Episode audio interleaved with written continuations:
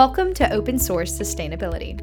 On this show, Alex Laster, CEO of Green Places, talks with sustainability leaders to learn how companies are adapting their business models to be in line with sustainability goals.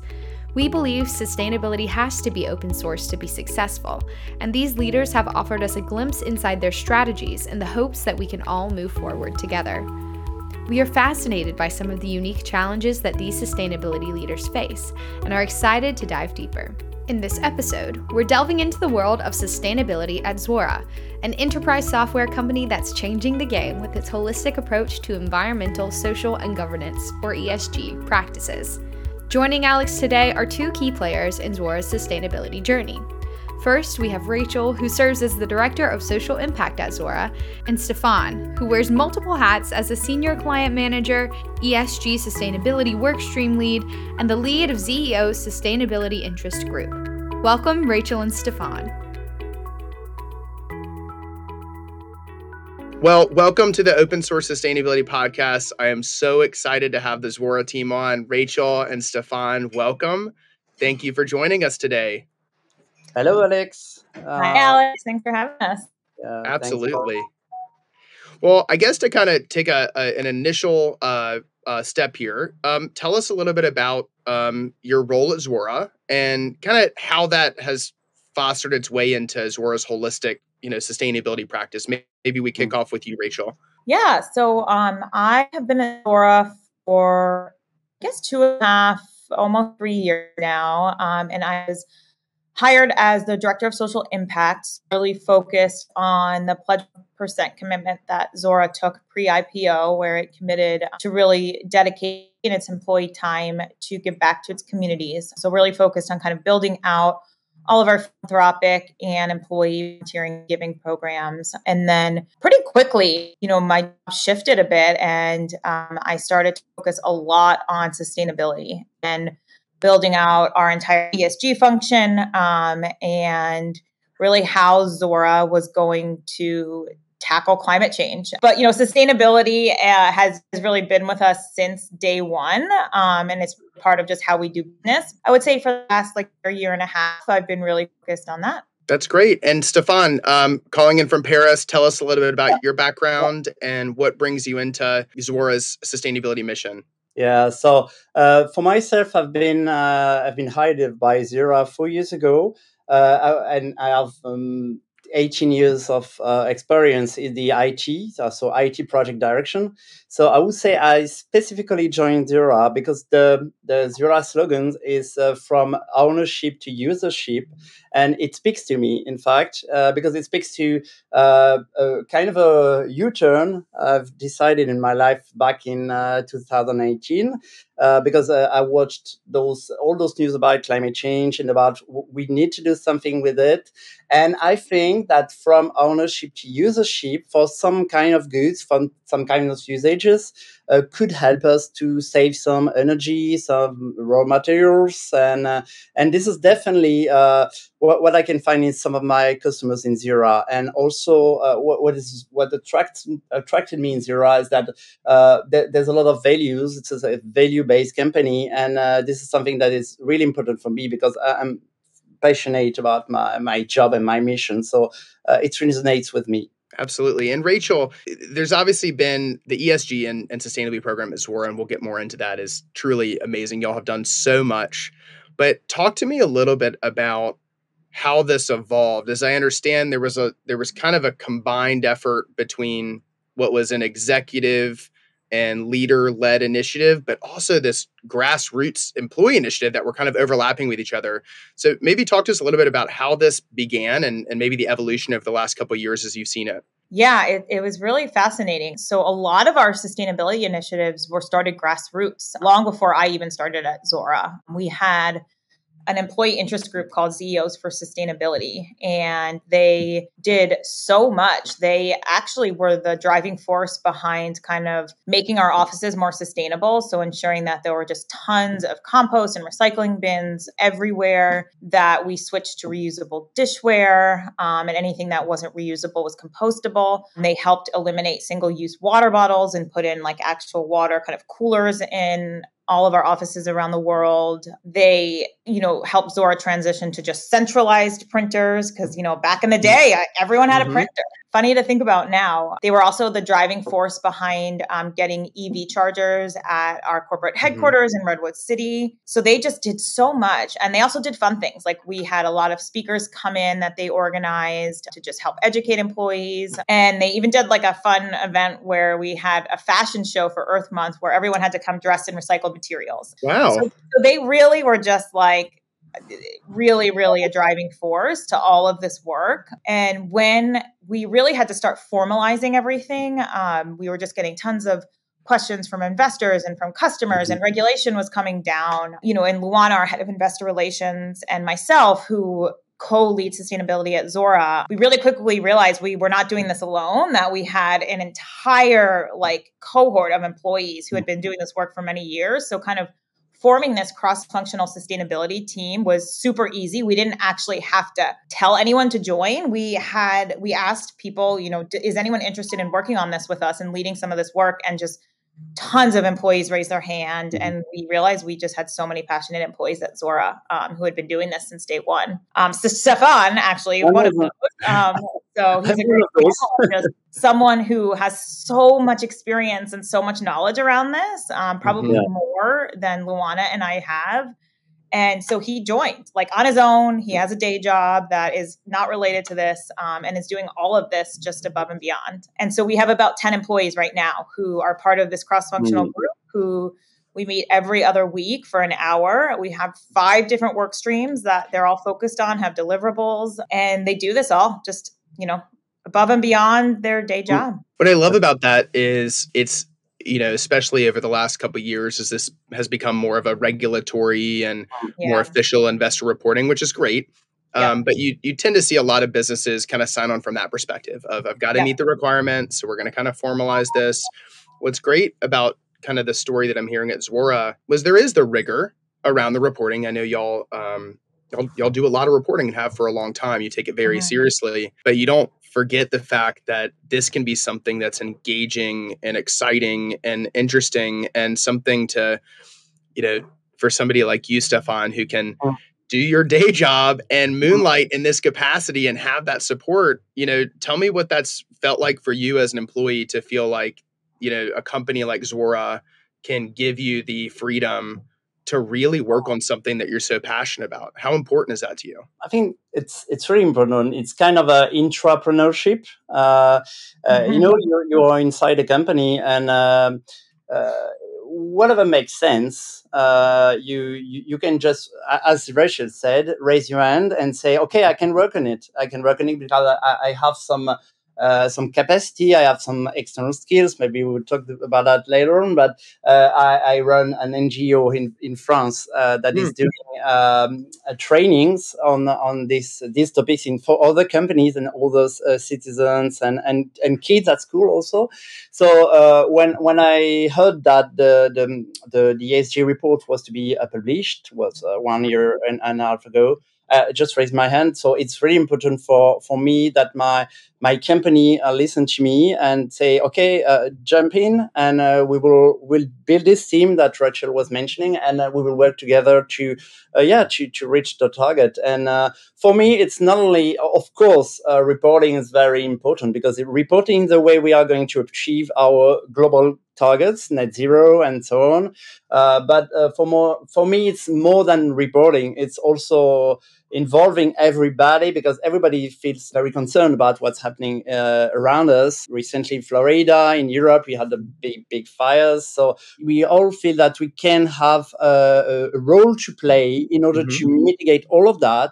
And the company is the place you spend a lot of time. So if you can, by your job, my job is to run project, of course, but I've run project with some very, very interesting customers with a lot of sustainability goals and using Zuora to make them more sustainable. So having the opportunity to do that inside my company is something that, drives me. It seems like it's very empowering.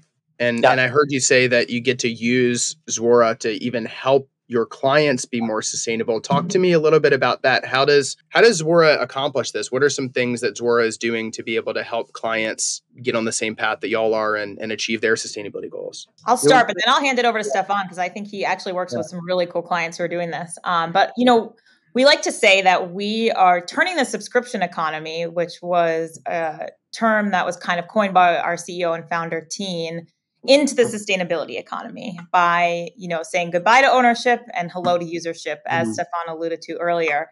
You know, Zuora was born out of this vision that we could evangelize a fundamentally new way of doing business by shifting the focus of companies to deliver these recurring people-centric services instead of this one-time sale of products that we like to say really fuels a world of landfills. So by encouraging this like as needed, shared use, reuse, and the circular economy, all of this is fostered by the as a service model that Zuora powers. And, you know, Stéphane, I know you work with some really cool customers over in the UK that are using Zuora to do just this. Yeah, I will mention three customers without quoting them, but a very, very big company of sport goods, globally based. In fact, they have this triple bottom line in their ESG targets. So the triple bottom line is people, planet, profit. So they want to reach their objective into those triple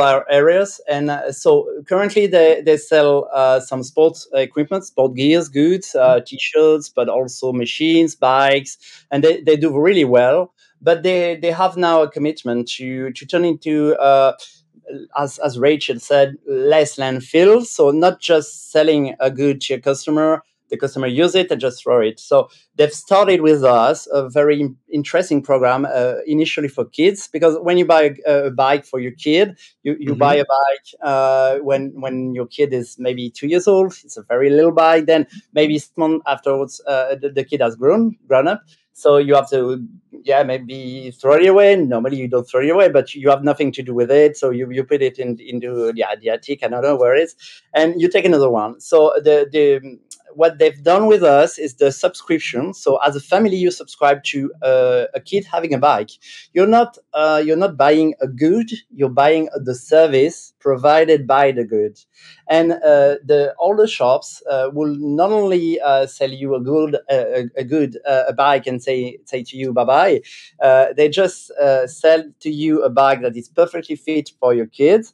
They sell also few maintenance visits. You can go to the shop and have it repaired. And when the bike doesn't fit your kid anymore, they take it. They give it, of course. They rent it to another family, and they provide you with another bike. And they will use Zuora just to upgrade the subscription, because obviously the very little bike is maybe €2. The little bigger one is €3, so they will pay €2-3 per month. And so no material, no gear will be spent to fill an attic with a useless bike. So this is something that we did with Zuora, and that was I was the product manager for that, and that was really, really a good experience, having the opportunity to by myself to help this customer with Zuora to do that.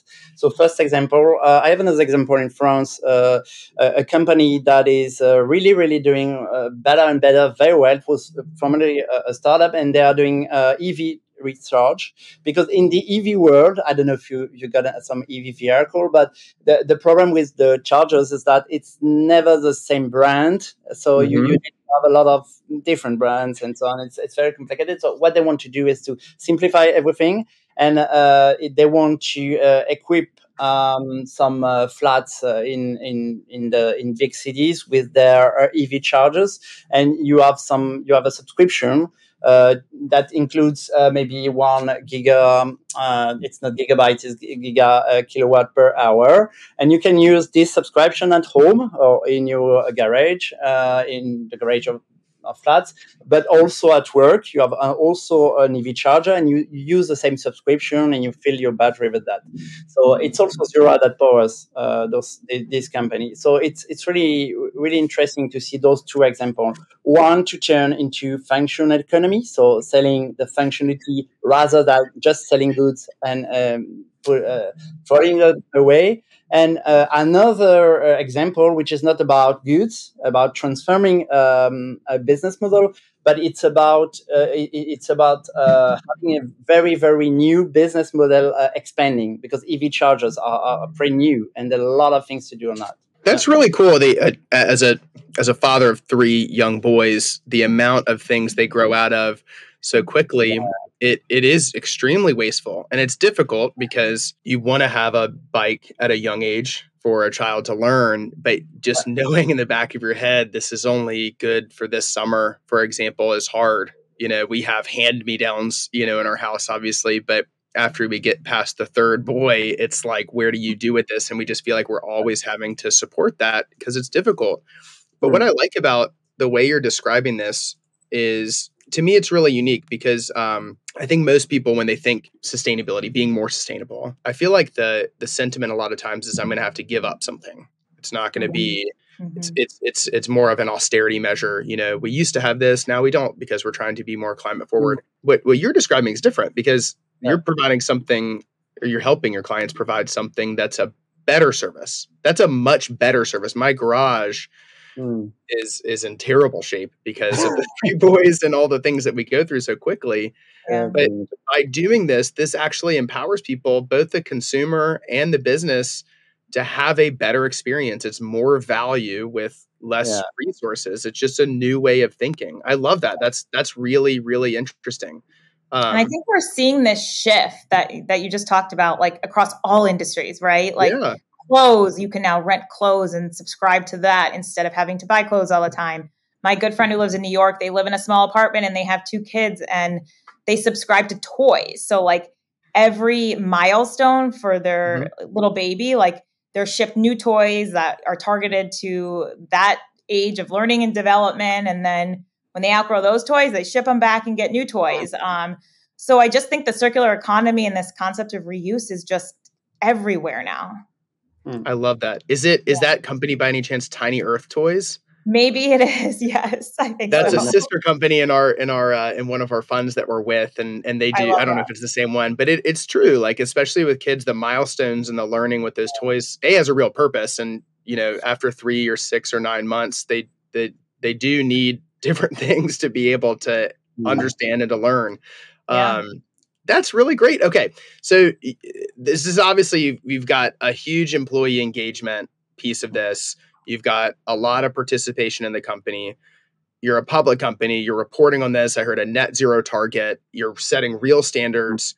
You're not just saying it, you're doing it, and you're using your product to be able to help others do it. But you've even got more stuff. You've got the Sustainably Subscribed Accelerator Program. Tell us a little bit about that. What's involved here? What's the goals of it? And where did it start? Rachel, would love to hear your thoughts on that. Yeah. We started Sustainability Subscribed last year. We partner with an organization called Village Capital, and they are a global nonprofit, and they are the largest supporter of seed stage startups that are really focused on solving social issues. So Sustainability Subscribed specifically works with climate tech startups who are using recurring revenue business models to tackle climate change. And last year we put 9 startups through the program. It's a 4-month accelerator. I would say it's pretty focused on helping these startups raise their next round of capital. And, you know, we had employees engaged as mentors, leading workshops, on the advisory board throughout the entire program. And then at the end, Village Capital has a really unique way of the startups evaluating each other and deciding the top 2 that are most investment ready. And Zuora invested $50,000 in each of those startups. So it was really, really cool. And you know, just for example, there was one, and this wasn't one of the top 2, but we love them. They started what's called a carbon savings account. So it's essentially like a health savings account, but for carbon. And we are getting ready to partner with them. And pretty soon our employees will be able to have an account that they contribute towards Zuora matches to make their home more sustainable. And this could be everything from just LED light bulbs all the way up to a new refrigerator or solar panels. So just super cool, innovative ideas. We had one startup that was focused on like really democratizing EV charging and trying to turn light posts in New York City into EV charging stations, and has had really good traction there. So we just launched our Sustainability Subscribed 2.0 this year in partnership with HPE, and are getting ready to announce the startups that we selected. But I like to think of it as like one of our pillars of our sustainability strategy is really investing in climate tech innovation, because I think at the end of the day, you know, we're going to need technology to really help us tackle this. It's an important piece of the puzzle. So it's important for, you know, us to be able to invest in some of that. Stéphane, when you started at Zuora 4 years ago, did you think that this is what we would be talking about? I mean, I haven't tried to even a part of building this thing, but this is incredible. I think I may surprise Rachel. Yes. Okay.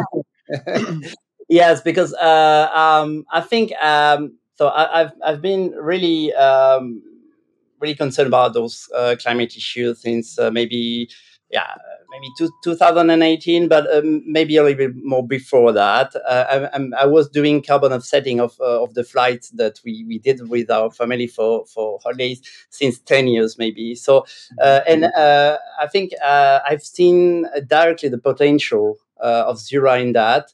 And I don't want to go too forward, but when you think about carbon offsetting as accounts, for example, you are with this startup, Rachael. We are just talking about accountability to count the carbons, so the tons, kilograms of carbons. So our software is, of course, is a software that enables companies to go from ownership to usership and also with their customers. But we count monetary units. We count euros, you count dollars, we count yens, we count a lot of monetary units. But I'm pretty sure that tomorrow we will have to count carbon emissions between companies. And when you will receive your bill, you will not only, of course, it's in Europe, in France, sometimes you get your mobile phone bills and it says to you, okay, your carbon footprint for those services was this amount of CO2 equivalent. But maybe tomorrow, and maybe it will accelerate with the CSRD, in Europe, so maybe in IRA in US, you may have also some few things like that.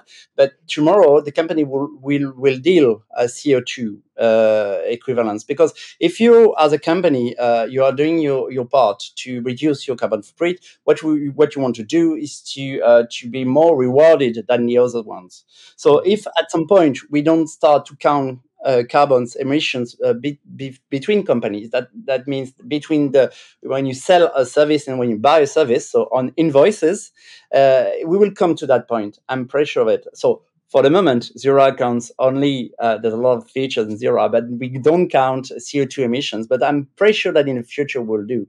So to answer your question, I'm pretty sure we haven't seen all the power of this company counting emissions, maybe in the future, maybe tomorrow, but after tomorrow. So long story short, I think from ownership to usership is the power of transforming the way we do business, not to do less, but to do better, and to do better with technology. And so, I think I'm very proud to to be part of it. Team, and because it's exactly what I wanted to do when I joined Zuora.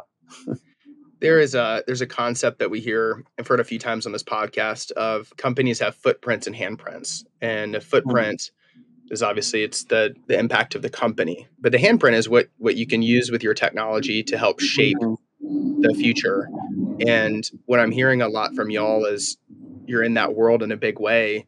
Rachael, as you fast forward, 5, 10, 15 years from now, what does the world look like when businesses think about sustainability? Is it a reporting thing? Is it a compliance thing? Is it a new way to do business? Like, what do you see from your vantage point? You've had such a unique perspective to be so involved in this stuff at an early point in your career. What do you see going forward? I think it is like we're in this race to save the planet. Like, there are already people evacuating where they live because, like, their home is on fire. And just, you know, I think it's not about reporting. It's not about compliance. It's about doing the right thing, but also the smart thing, right? For business. Mm-hmm. It's no longer just like the right thing to do. You do it because you're a responsible company. No, it's the smart thing to do because climate change is going to impact every company out there. So why not get ahead of it and start contributing to the solution?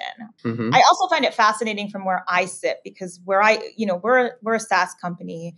Over 90% of our footprint is scope 3. And specifically of scope 3, 70% of that is coming from our supply chain, right?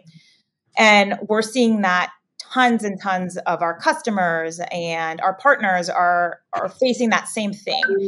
And so it's kind of like this idea that we're all in this together, and we need to rely on our suppliers to take action in order for our footprint to go down, right? And we need to do the same to them. So it's like this idea that, you know, we're either all going to succeed or we're all not, because we're all kind of dependent on each other.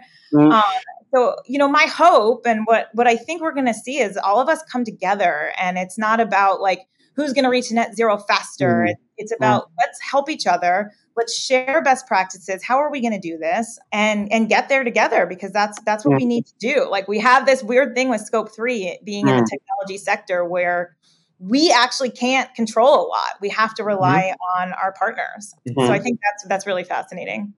Yeah, it's funny. I was on a call, I think it was last week, and it was the head of procurement for one of the largest airlines in the world. And I said, "What's on your mind?" He said, "I have 30,000 vendors that make up a lot of our scope 3.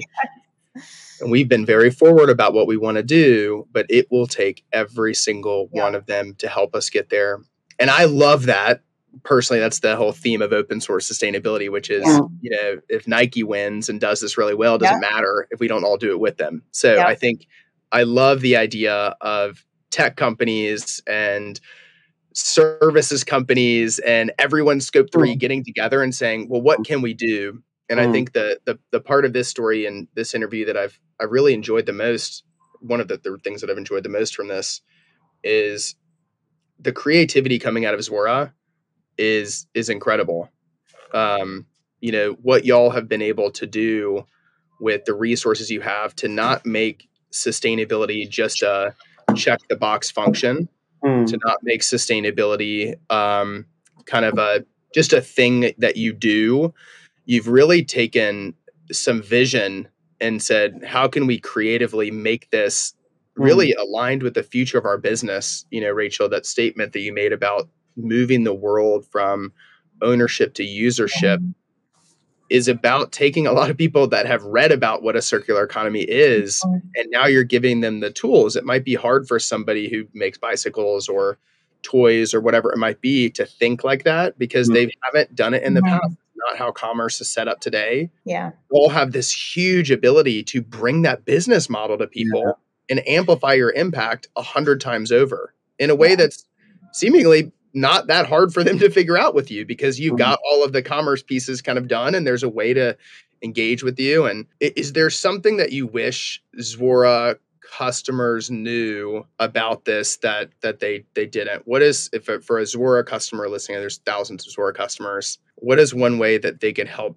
get involved and they could take more benefit from something like this with y'all? I think that they should, if I would say to them something, don't fear to switch to this kind of model. I've also worked with Zuora in UK for a car manufacturer, and there's also this shift is also happening for car manufacturer. They know that in few years they will sell less cars, especially in big cities, in the center of big cities, but because of course there's a lot of parts of the world when you can't take transportation system, and the city is not has not enough transportation system. But they know really well that the wealth people inside the big cities won't buy a car anymore, and they will use carpooling, car as a service, like what we see in some city of the world. So all those companies are not really car manufacturers. Car manufacturers are still distributing, selling the cars themselves, and they know.